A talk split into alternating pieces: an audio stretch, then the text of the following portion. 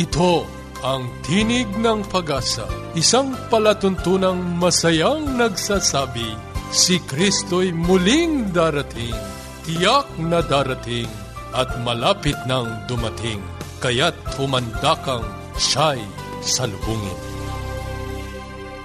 Kayo'y sumusubaybay sa Tinig ng Pag-asa, ang programang hatid sa inyo ng Adventist World Radio. Ito po si Joe Orbe Jr., ako po ay mananatiling kasama ninyo sa pagtatanghal dito pa rin sa inyong natatanging programa, Tinig ng Pag-asa. Samahan nyo kaming muli sa loob ng kalahating oras sa pagtuklas at pagtalakay ng mga sipi ng pag-asa mula sa aklat ng buhay. Kami po'y bumabati sa inyong lahat na sumusubaybay dito po sa ating programa. Sana po'y huwag kayong magsasawa na tangkilikin po ang ating mga pag-aaral sa kasulatan at talakayan sa kalusugan.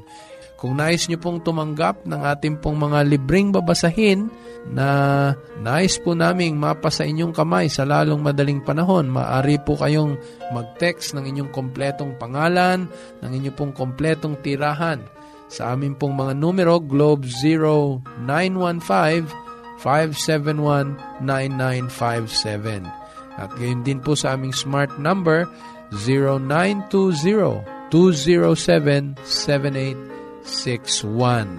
Sa ating pong talakayang pangkalusugan, pag-uusapan po natin ang maselang paksa ng karne at ang iyong kalusugan. Kasama nating muli si Sister Joy, pag-uusapan natin yung mga tanong na ano bang naidudulot ng pagkain ng patay na hayop.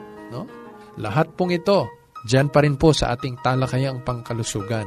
Sa ating pong pag-aaral ng kasulatan, itutuloy pa rin po natin ang atin namang sinusubaybayang paksa tungkol sa panalangin ng ating Panginoong Hesus sa Mateo Kapitulo 6. Tayo po'y dadako na sa ating talakayang pangkalusugan. Paging Dr. Rodriguez, you're needed at room 321. Mrs. Martinez, kailangan na po nating idealisis ang asawa ninyo. New outlook and a healthy lifestyle makes a big difference. Adventists care. Sinasabi sa isang pag-aaral na pinablish na ang pagkain ng bacon, sausage, hotdog at iba pang processed meat ay may tansang makapagdulot ng sakit sa puso ng 42% at diabetes ng 19%. Sa isa pang pag-aaral kumakailan lang na naipublish sa International Journal of Food Microbiology, sinasabi na ang karne ng baboy ay nakakasama sa kalusugan ng tao. Meron itong dalang bakterya na kung tawagin ay salmonella na nakakabigay ng sakit sa tao. Ito ay isa sa mga common foodborne disease sa buong mundo na laging napapag-usapan pagdating sa meat eating. Milyon-milyong kaso na inire-report kada taon at minsan nagiging resulta nito ay pagkamatay lalo na sa mga mas bata at dun din sa mga mas nakakatanda dahil sa kasalukuyang pag-aaral ng negative effect ng pagkain ng karne. Kasama na po doon yung baboy. Gusto ko pong talakayin natin ito dahil masaya tayong nagse-celebrate ng Christmas at saka bagong taon na minsan nakakaligtaan natin yung mga dapat nating pag-isip-isipan sa pagpili ng ating pagkain o pag-moderate ng ating pagkain lalong-lalo na po ang karne. Ang karne na kinakain natin ay may 75% na tubig, 19% protein at 2% na taba. Red meats tulad ng baka, baboy at tupa ay posibleng mag-contain ng hanggang 450 calories sa 4 ounce na serving lamang. Habang ang mga tinatawag na white meats tulad ng manok at isda ay posibleng mag-contain ng 1/5 na calorie at taba. Pag-uusapan natin ang animal fats. Ang animal fats naman ay tinatawag na saturated fats at ang pagtaas ng blood level ay siyang nagiging sanhi ng pagtaas ng cholesterol sa dugo. Nadadagdagan ang risk ng sakit sa dugo at stroke kapag ito ang ating content ng ating intake maari ring makuha ang iba't ibang klase ng cancer tulad ng breast cancer or colon cancer or ovarian cancer na siya ring maaring makuha dahil natitrace na ang mga ito ay kasama o partner ng pagtaas ng cholesterol. Pag inihambing natin ang saturated fats sa fats na galing sa hayop, sa unsaturated fats fats na gulay or galing sa gulay at iba pang galing sa halaman tulad ng olive oil, safflower oil, peanut oil, canola oil at corn oil, makikita natin ang mga pagkakaiba nito. So, ang fat galing sa meat ay tinatawag nating saturated fat at yung galing naman sa gulay ay tinatawag nating unsaturated fat. Ang animal fat ay tumitigas sa room temperature. Ano po? Ang plant-based fat ay matubig sa ganoong temperature. Habang kumakain ka ng pagkain mayaman sa animal fats ay may tansyang tumataas ang level ng blood cholesterol. Ang fats na nakukuha sa halaman ay nakakatulong naman pababain ang level ng blood cholesterol. So, they work in almost opposite ways. Sa ganon, para maiwasan ang pagkaroon ng sakit sa puso at stroke, nababalanse ito if we also balance our intake or if we avoid taking meat products with saturated fats in it. Kinikilala ng mga scientist na ang taba na galing sa halaman ay mas mainam para sa atin kesa taba galing sa hayop. Tingnan naman natin ang isa pang may koneksyon sa pagitan ng karne at sa ating kalusugan. Ang kalimitang impeksyon ng karne gawa ng dala nitong bakterya at parasite napapag-usapan natin na ang mga seryosong impeksyon ay sanhi ng pagkain ng baboy na nahawaan ng Salmonella or E. coli. Ito ay isang bakterya na nagiging sanhi ng matinding sakit na nag-uumpisa sa pagkain ng nahahawa ang karne na hindi masyadong naluto o hindi masyadong na-preserve. Intestinal flukes, mga parasite ito na nalilipat sa ating katawan na nanggagaling sa mga alagang hayop o kaya sa hindi masyadong nalulutong karne. And if we intake it, we also have that parasite. Ang parasite na ito ay maaring maging sanhi ng liver cancer or trichinosis roundworm, isa ring parasite na maaring makuha sa pagkain ng hindi masyadong lutong karne. Ito ay nagiging sanhi ng pamamaga ng puso, utak, baga at pantog. Kahit ang nakakatakot na disease na kung tawagin ay mad cow disease ay naipapasa din sa pagkakain ng karne na nahawa na baka nitong tinatawag nating mad cow disease. Hindi ko po intensyon na takutin ang ating mga tagapakinig, pero meron po akong ibabahaging isa pang nakababahalang pagkain na nakukuha sa hayop. Maraming commercial meat producers natin ang nakadiscover na kapag ang kanilang baka ay sinaksakan ng growth hormone, lumalaki ito ng mabilis na nagbibigay sa mga ito ng mabilis na pagbigat at mas malaki at madaling pagbenta nito. Ang growth hormone na isinasaksak sa mga baka ay nakakapag-produce ng pagkain na nagiging sanhi ng pagbuo ng sakit sa tao tulad ng breast o colon cancer. Kailangan nating maliwanagan, ang pagkain po ng karne ay importante sa ating katawan dahil ang taba na kasama nito ay nakakatulong sa ating pagdevelop ng ating katawan Ngunit sabi ng ilang eksperto na habang tayo ay lumalaki, kinakailangang healthy rin ang ating mga kinakain at iniiwasan natin yung hindi healthy o saturated fats na nakukuha sa mga pagkakain ng hayop, okay, or meat. Tayo ay dapat kumain ng mga pagkain tulad ng prutas, gulay, monggo, bigas na nagko-contain ng mas healthy at unsaturated fats.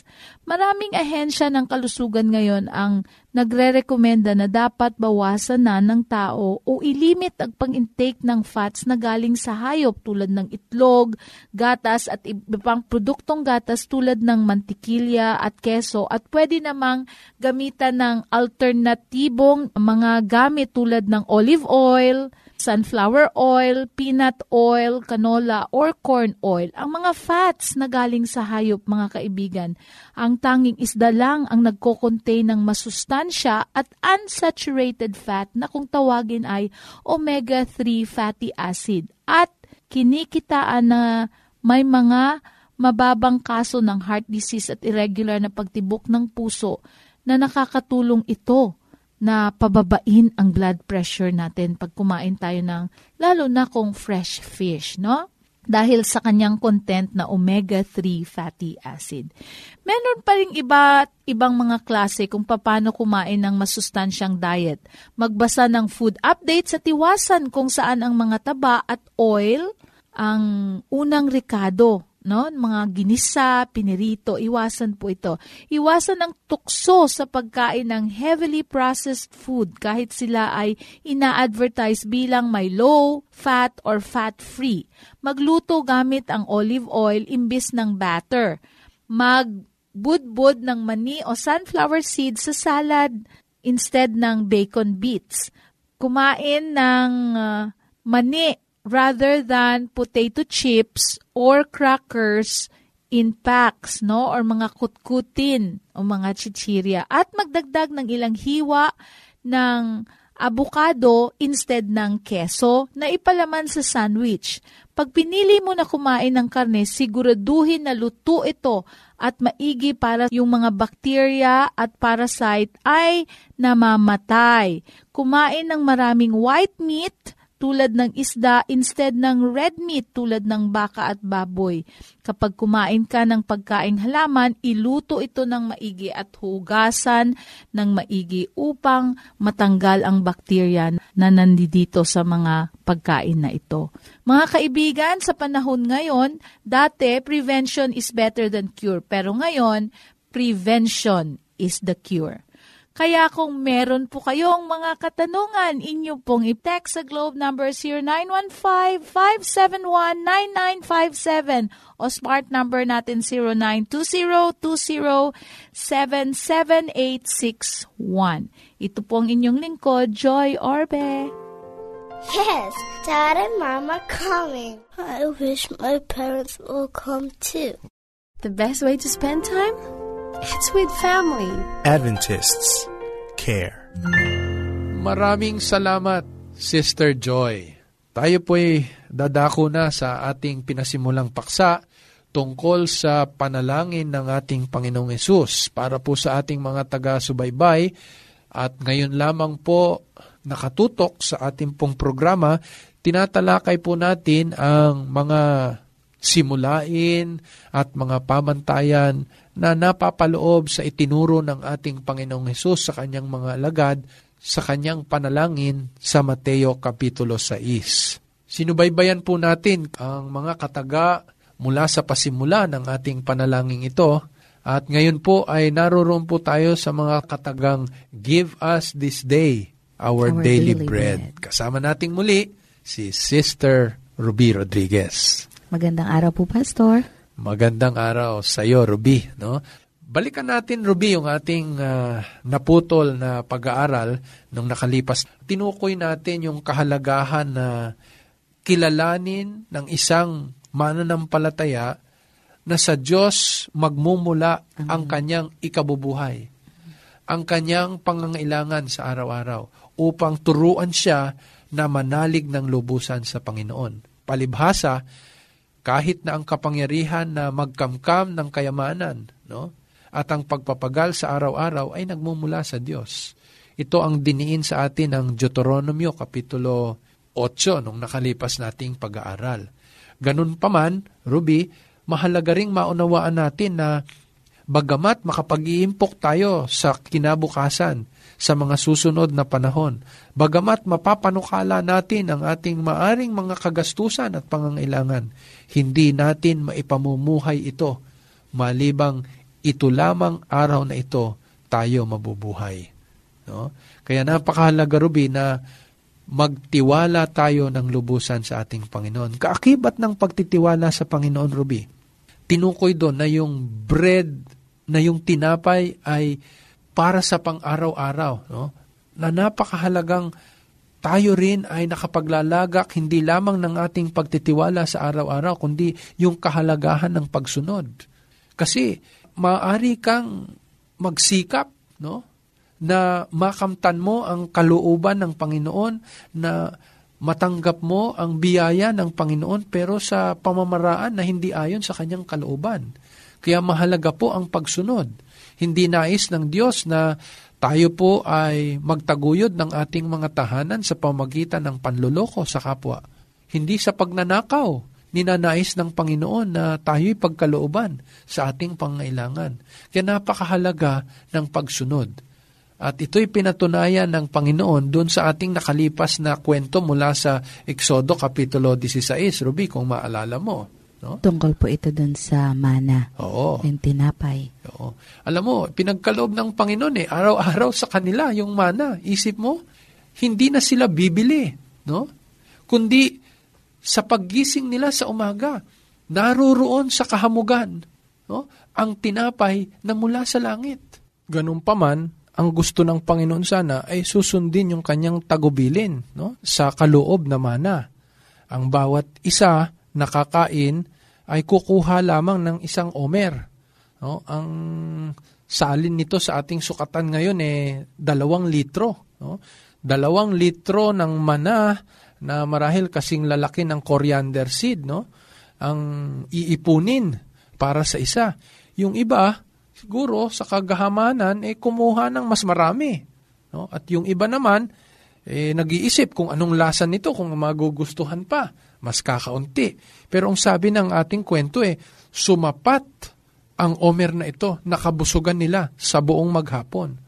Ngayon, ang sabi ng Panginoon, ito ang mangyayari araw-araw. Tuwing umaga, bibigay ko. No? Kukuha kayo. Susundin nyo ito ng mataman. Kaya kahit na maglagay ang Panginoon doon ng mana, kung hindi ka lalabas at kukuha doon, walang mangyari sa iyo. No? Kaya nakikita ninyo yung pagsunod. Pagkatas sabi ng Panginoon, huwag na kayong kukuha ng labis sapagkat araw-araw kong ibibigayan. Pero yung iba eh, nagkulang sa pananampalataya sa Diyos. Aba, kumuha ng mas marami. Para tatlong araw siguro, para hindi na ako lalabas. Tatlong araw nang kukunin ko. Eh ano nangyari?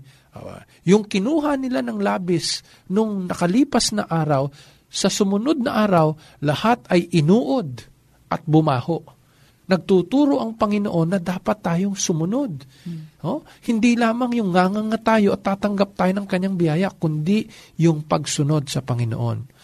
At uh, natukoy din natin na yung araw ng paghahanda kung saan eh, sabi ng Panginoon, okay, sa ikapitong araw, hindi kayo lalabas katulad ng ibang araw sapagkat yan ay araw ng kapahingahan. No? Kukuha kayo ng para sa dalawang araw ngayong ikaanim na araw na siyang paghahanda. Ay, yung iba, lumabas pa rin ang ikapitong araw. May nasumpungan ba sila? Wala, sapagkat ang sabi ng Panginoon, kukuha na sila sa ikaanim ng araw ng para sa ikapito. Maraming paraan ipinakita ng Panginoon ang pagsunod ng tao. Pero sa oras na hindi sumusunod ang tao, nakikita natin ang hindi pagsang-ayon ng Panginoong Diyos. Kaya napakahalaga sa panalangin natin na give us this day our daily bread, eh kinakailangan sumusunod tayo sa pamantayan at kalooban ng Diyos. Parang sinasabi rin po sa storya na hindi po dapat tayo maging tamad sa biyaya ng Panginoon na binibigay po niya sa atin. Mm. Dahil magtiwala lamang po tayo sa Kanya at sumunod, paniguradong ibibigay po niya ang pangangailangan natin. Sapat po ito Totoo yan, Ruby. sobra pa. Totoo yan kasi yan ang pangako niya. No? Itong tinutukoy na bread dito, Ruby, ay merong kinalaman sa dalawang bagay sa ating buhay, Ruby. No? Yung una ay yung physical bread na tumutukoy sa mga personal sa ating mga necessities sa buhay katulad ng pagkain, no, ng pananamit, No? Kaya masusumpungan mo doon sa Mateo Kapitulo 6, pagka itinuloy mo yung pagbasa, itinutukoy ng Panginoon doon yung tirahan, yung pananamit, yung pagkain. Lahat ng ito'y kinakailangan upang tayo'y mabuhay. Hmm. Yun ang tinutukoy ng Panginoon na bread, na pangangailangan na tutustusan ng Panginoon kung tayo'y magtitiwala sa Kanya. Ang ikalawa naman, Ruby, ay yung tinatawag na spiritual bread sapagkat kung maalala mo sa Juan Kapitulo 6, talatang 35, nagpakilala ang ating Panginoong Hesus na siya ang tinapay ng buhay. Eh hindi naman nangangahulugang kakainin ng Panginoong Hesus. Kung hindi, nais ng Panginoon na maging kalakip niya tayo sa ating mga buhay. Kung papaano na ang literal na tinapay ay makabubusog at magbibigay sa atin ng kailangan nating lakas, gayon din naman ang Panginoon, na kung siya ang mananatili at mabubuhay sa atin, sasapatan niya ang ating pangangailangang espiritual. Pastor, paano naman po natin makakamtan yung spiritual food na yan? Uh, alam mo, Ruby, ano, yung spiritual food na sinasabi, tinutukoy ito sa Juan, no, kung saan sinabi ng Panginoon na napakahalaga na maunawaan nila itong tinatawag na spiritual food. Ganun pa man, hindi ito mahirap maunawaan kung ilalatag lamang natin sa kaisipan na tayo'y lalago, tayo'y lalakas sa ating ganang espiritual sa salita ng Diyos sa ating pakikipag-ugnayan sa Kanya sa panalangin. Ito yung ating mga spiritual disciplines. Ito na rin ang ating pagkain. Ito na rin ang ating ehersisyo sa ating spiritual na kalagayan. Dito tayo lalago, dito tayo titibay, dito tayo magiging malusog. Kaya mapapansin mo sa awit kapitulo 55 ang talata 17, e napakahalaga na dumalangin hindi lamang sa hapon, hindi lamang sa umaga, kundi sa araw-araw dumadalangin sa Panginoon sa gabi, sa umaga, sa tanghali, lumalapit tayo sa Panginoon. Hindi marahil ay tatatlong beses lamang, kundi sabi nga sa bagong tipan, eh, pray without ceasing. Araw-araw, nakaugnay tayo sa Panginoon sa pananalangin. Ito ang nagpapakain sa ating sa ating espiritual na kalagayan. Yun ay isang mahalagang bagay na isinasaad ng bread, Ruby No, yung daily bread, ibig sabihin kung paano araw-araw tayong kinakailangan kumain para lumakas sa pisikal, ganun din araw-araw tayong dudulog sa Panginoon. Araw-araw tayong makikipag-usap sa Kanya. Araw-araw nating babasahin ang Kanyang mga salita sapagkat dito may buhay na walang hanggan. Pastor, paulit-ulit ko pong sinasabi na ang lahat ng parte ng panalangin ay tinuro ng Panginoon ay magkakaugnay. Ganon din po rito, isang paalaala na kinakailangan na tayo'y manalig sa Kanya para tayo'y makakain physically at spiritually. Oo, Ruby, kasi ayaw ng Panginoon na sagana tayo sa physical food, no? Mm-hmm. Tapos nagdarahop tayo sa spiritual food. Nais ng Panginoon na magkatimbang yan. Mm-hmm. Lumalago tayo spiritually, lumalago tayo physically, at gayon din na magiging pakinabang tayo sa ating kapwa. No? Kaya sa dalangin po ng Give us this day our daily bread, ay hinihiling ng Panginoon sa atin na isama natin sa ating mga dalangin yung ating kapwa na hindi lamang sila tatanggap ng physical food no na bread kundi tatanggap din sila ng ating Panginoong Hesus. Kaya sa ating panalangin eh, ang matimbang na dapat nating isama sa panalangin ay eh, yung makakilala ang mga tao, ang mga kakilala natin sa ating Panginoong Hesus na siyang huhusto sa kanilang pangailangan. Huwag nating kalilimutan na higit na mas mahalagang maipakilala sa kanila, lalo sa panahong ito, ang ating Panginoong Hesus. Sapagkat siya mismo ang nagsabi, Ako ang tinapay ng buhay. Maganda po yan, Pastor. Kung ganyan po ang kaisipan ng bawat isa na patuloy na humiling sa spiritual food, paniguradong lahat po ng tao ay magiging masaya. Dito papasok, kontento. Ruby, ano, yung kahalagahan ng pagbabasa ng salita ng Diyos. Sa panalangin, nakikipag-usap tayo sa Panginoon. Sa pagbabasa ng salita ng Diyos, inaalam natin ang gusto niyang sabihin sa atin. Sa ating pananalangin, ipinababatid natin sa Panginoon ang ating damdamin. Kaya dalawang panig, no, nagpapalitan at dito tayo lumalago. Ngayon, kung hindi natin binabasa ang ating mga Biblia, posibleng mabusog ang ating mga tiyan, pero walang laman ang ating mga puso. At pagka dumating ang kagutuman sa salita ng Diyos, wala tayong lakas na maipananangga sa kaaway ng Panginoon. Kaya napakahalaga, Ruby, nung binabasa natin ang salita ng Diyos at inilalagay natin sa puso. Kaya yung minememorize yung mga scriptures, yung mga verses na mahalaga sa ating buhay at pagka panahon ng pangangailangan, ito ang ating inuusal. Ito yung ating minememorize. Ito yung nilalagay, kinocommit natin sa ating pag-iisip sapagkat dito tayo pinalalakas ng Panginoon. Kaya sa ating pong mga tagapakinig, isa pong malaking bagay na tayo makapagpasimula na bumabasa sa salita ng Diyos. Huwag niyong hayaang bumasa ang iba para sa atin. Kung posible din lang naman, maganda pong makabili tayo ng ating mga Biblia at paglaanan natin ang panahon na ito'y basahin. Sa makatwid, uh, Ruby, idinidiin dito sa our daily bread no, na hinihiling natin sa Panginoon. Nakikita mo na kabaliktaran ng madalas nating iniisip na ito'y para sa atin. Ito pala'y para sa ating kapwa. No?